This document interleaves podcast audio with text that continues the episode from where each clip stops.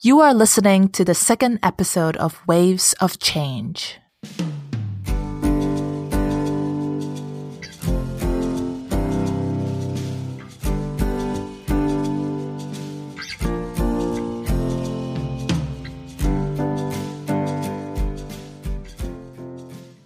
Welcome to Waves of Change, the modern perspectives in Asian American psychology. I am Diana Chu and I'm a drama therapist in San Francisco. Hi, everybody. I am Dr. Man Kit Lee, and I'm a clinical psychologist here in San Francisco as well. And welcome to the second episode. So, today we have a very interesting topic, a very needed topic, and that is the topic of consent. Uh, especially recently, that uh, Aziz, the story of Aziz came out, and that rocked the world. We have no idea what's going on anymore. Up is mm-hmm. down, down is up. There's a lot of fighting between the genders. What came out from this, at least from my perspective, is a realization about how poorly men and women are communicating with one another and how a very candid and openly clear dialogue is necessary for us to go on because uh, we don't know how to date anymore. Don't know how to date anymore. Oh, or maybe we are dating in a new way, Lee. Yeah, say more. Yeah, so I, I was thinking a lot about this topic and I, I thought about how I learn about saying no and saying yes when something is inappropriate is happening, how my parents taught me or like how the government, you know, in, in Hong Kong or in Asia taught people to do it. I remember there was like a interesting commercial where there's like cartoons and stuff telling kids like no means no. When we are thinking about consent, no means no, but it consists of verbally expressing what it is and also physically expressing like what is a no, right? And that's the blurry line that we're charging through. Can you say a little bit more about where you learn? So you mentioned about cartoons and whatnot. So what did you learn from these cartoons? So in the cartoon is like two people a boy and a girl and then the boy wants to touch the girl and then and then suddenly it says and then the girl say i don't like it no and that's how, how pans out. It's like a commercial in like a children's network. And that's how I learned about it. I don't think my parents really did talk a lot about it until I grow up as a teenager and then they talk about that i see i can give some i will give my experience as a cisgender yeah how right. did you learn about it it's that's the thing I don't think I ever was taught that growing up. Oh. Yeah. So as an Asian American male, uh, growing up with a very traditional Confucian family, my parents never talk about, we don't talk about relationship. We don't talk about sex. We don't talk about any of that. So the understanding I had growing up was that I go to school, I get good grades, and I make money, and then something happens, like magic happens, and then I have a wife and now have kids. not a lot of details was there. It's just it's just whenever I have a concern, it was like, well, if you make enough money, you'll figure it out. I never really learned consent and I all I was taught about what was entitled to me, if you will, is that if I am kind enough or nice enough, right? Or if I make enough money, then I'm almost entitled to a wife, I'm entitled to a woman, entitled to children. So mm. that was the paradigm that I, I grew up with. It's been problematic. And when I start dating in America, uh, it was challenging because I learned in school that no means no, when someone says no, you back off. Which I at this point I think yes means yes. We can talk about what yes it means yes later, and I think it's a more appropriate way of going about doing things. But back then, of course, no is no. The challenge is uh, amongst my male peers, I get the feeling that if you, the girl says no and you're to not push forward, then you're not a real man. What? And yeah, it's, it's, it's mind blowing. Yeah. This experience happened to me in my dating world where in the beginning, it, it's hit me really deeply where I went on a date. Um, everything was fantastic. I had a good time. Things kind of get hot and heavy. And then I remember I leaned in for a kiss and it was kind of awkward for a little bit. And I'm like, hey, you know, what's up? And then she just didn't say anything. And I felt awkward. And because of the awkwardness, I, I just didn't go for it. I just kind of, all right, you know, like just hang out and buy. I'm out. And of course, this, I was very young back then, so I have no idea what I was doing. Later, I remember having the same conversation. She's like, hey, you know, like, why didn't you just lean and kiss me? And I'm like, well, because it was awkward and I don't know if you want it. And just, well, you know, you should just feel it out and just keep, I just, I just like it when a guy, uh, you know, is really pursuing me. I'm kind of chase running away. He's kind of chasing me. There is a dynamic between the chasing Mm-hmm. and also the dynamic between like, uh, what, well, it seems like you say no, so I'm just not gonna do the chase. Mm-hmm. and then would leave the the other person to be like but i want you to to be able to push a little bit more and i agree that there was there was something like that in my mind when I was young as well. Like I would like the guy to pursue me in a way which is like sexually or physically or like a hug, you know, that kind of stuff. And I think it's it's very embedded to the gender culture that we we live in today in this world. I very much agree with you, and I think this is where this is why I personally identify as a feminist. I don't think society is still there. I think society has moved beyond that Mm-hmm. a long time ago. We just haven't caught up. Uh, our mindset hasn't caught up yet because why do men are the pursuers, right? Why? wh- How come when a woman uh, pursues, she seem as easy and open, a slut, but only men can be doing the pursuing? Yeah. I don't understand that. Well, the fact that like uh, people get engaged and and guys have to propose, why why can't be like a girl proposing? And it's really hard for a girl to propose because the cultural norm is like I need the guy to pursue me rather than me pursuing the guy. I wonder if it's because of uh, the idea of, of commitment and how we're biologically like structured because of like childbearing, like back in the days, like being pregnant and, and like how difficult it is to like have like a 10 month of pregnancy for women. So that's the reason why a woman would like the men to pursue and to commit before they commit. I, I see where you're coming from. I do. I will. I will argue that is a very patriarchal mindset. Yes. Yeah, and the reason why is because it underneath what you just said, right? It's this un- understanding that as a man, you you as a woman, I as a man, you need me. I am the more important one. I'm the provider. You are fully dependent on me, Mhm. and it is perpetuated by this evolutionary psychology argument that yes, because you're you have the baby, you need protection, etc., etc. I think many years ago in the field of psychology, we do we did advocate for it erroneously, I believe. However, oh, if you take a more modern approach, a modern approach to psychotherapy to it, is that we don't live in that world anymore. I don't think we ever did. And the reason why is because if you look at only one kind of social groups, like the chimpanzee, you do see that male hierarchy uh, structure there.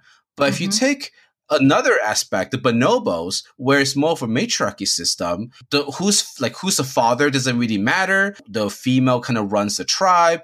Uh, everyone's very sex based. Everyone kind of have sex with one another as a way we're communicating and apologizing and whatnot. Um, if you see a bonobo society, then you see a very different structure. So are you talking about like the, how we perceive things actually is it affecting how we understand like the culture and and and the issues that we're understanding right now? Yeah, I I think so. I believe is how we perceive ourselves is what's influencing a lot of these gender stereotype, and gender ideals. They are very much harming all of us. Mm-hmm. The earlier you mentioned, like, oh, is it the cultural piece, uh, wanting to be what is it, uh, pursued as one word, but the for the man to commit. The question is, how come a man cannot commit? How come a man had to pursue in order for him to commit? Why Mhm. can't he commit? Because as a human being, he chooses to. Because out of love, out of whatever it is, he chooses to commit.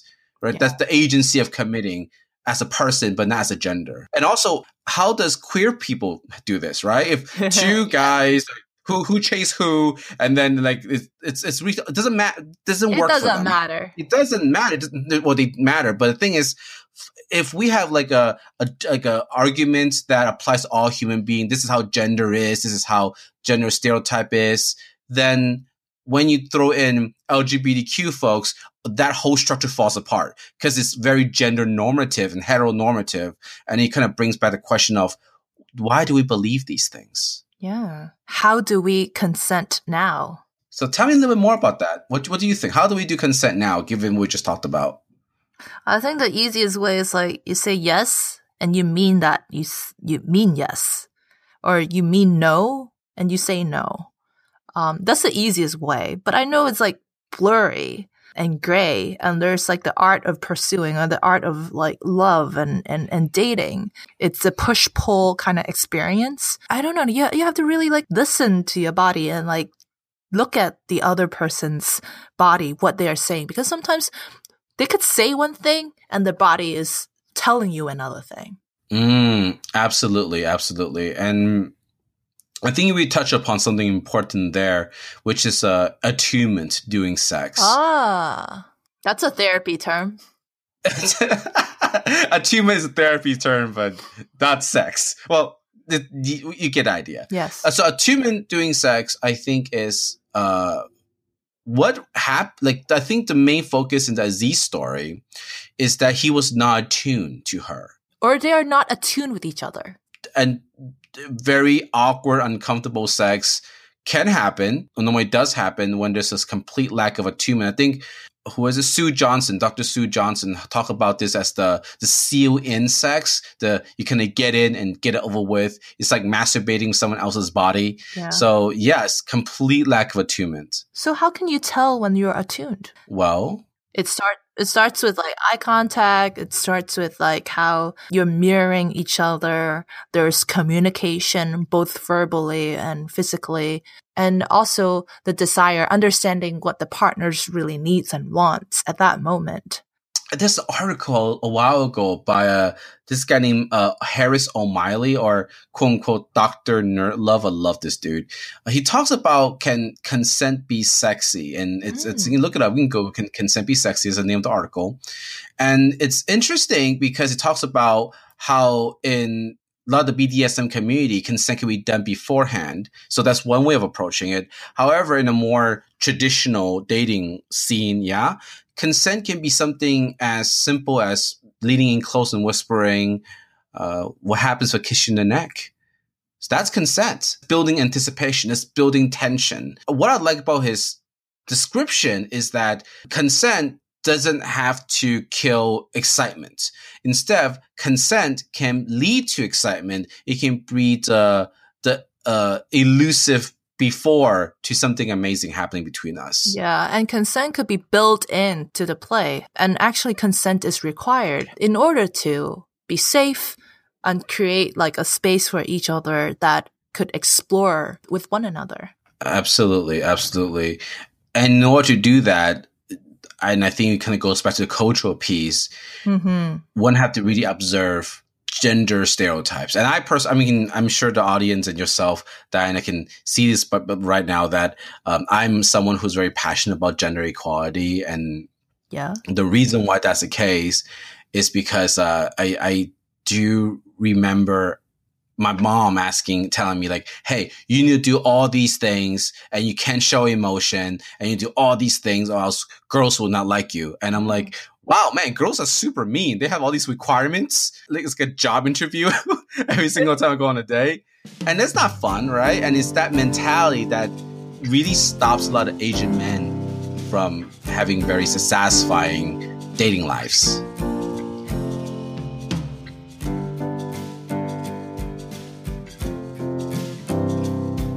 Sexual, uh, sexual piece of it, but I I'm curious about the rape culture how rape culture is different in different societies and how can we do something about it? Because rape culture is typically, um, it's all about consent. It's like a, there's no consent involved. That's why there is the act of rape. I want to talk about rape culture and put this in there is because luckily there are discussions about rape here in America. In other countries, I won't say China, um, there isn't um, like this none. It's very little, almost none.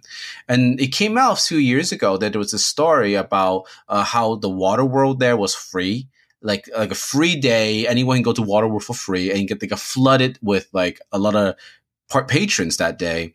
And I think about 30 women reported being sexually assaulted there. And when they caught the men who did, they're like, well, they're wearing bikini, so they're asking for it. That blew my mind. that argument blew my mind. Like, wow.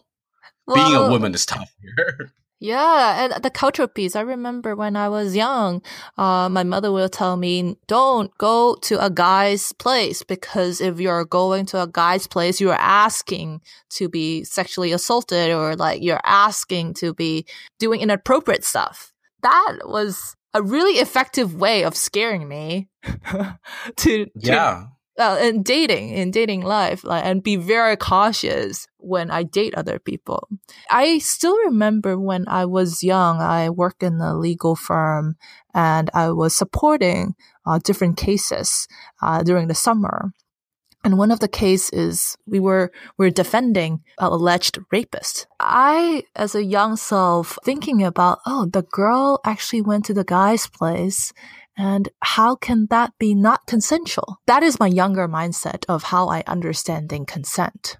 It was mind blowing to me right now that I had that thought when I was young and I was not, I was not exposed to these various degrees of understanding and the complexity of it. Absolutely. And from the way you're describing it, it and I might kind of go into psychology mode here. Yeah. Uh, the, the way your mom expressed to you that, hey, you need to be careful of not going to a man's house because you will get assaulted based on something that you did.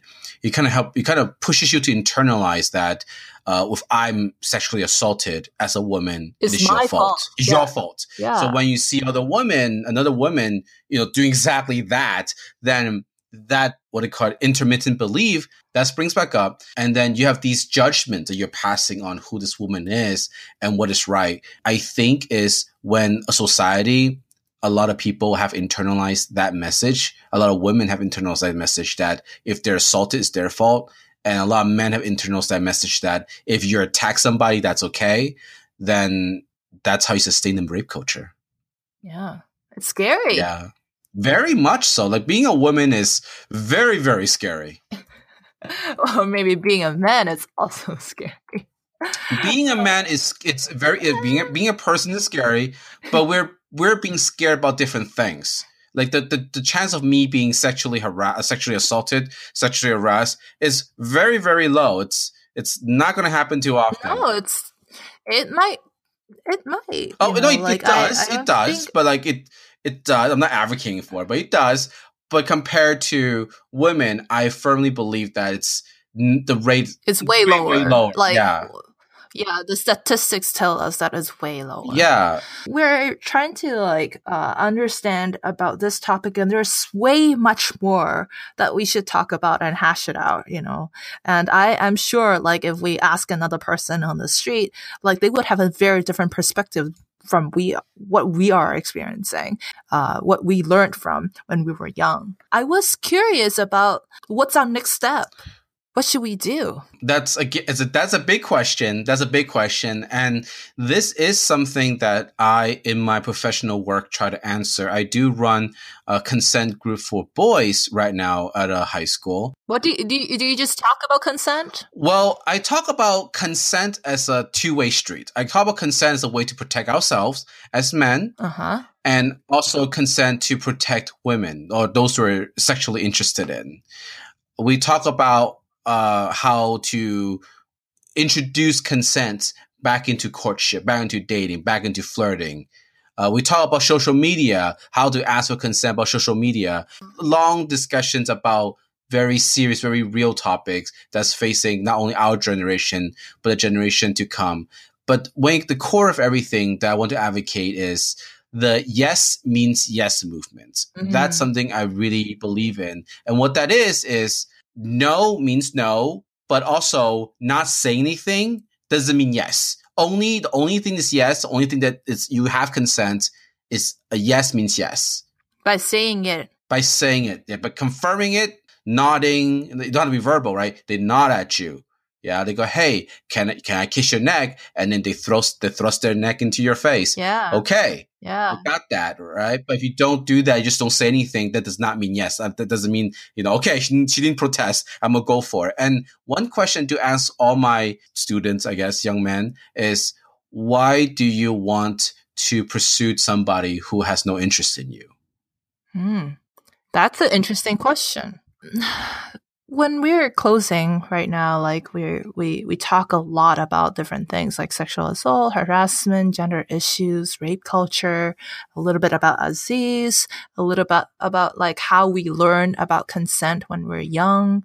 Like it, it's a very rich topic. We might we might talk about it again, I think. But oh, I just wish somehow that it could be black and white. Yeah, it's it, that will make life much much easier.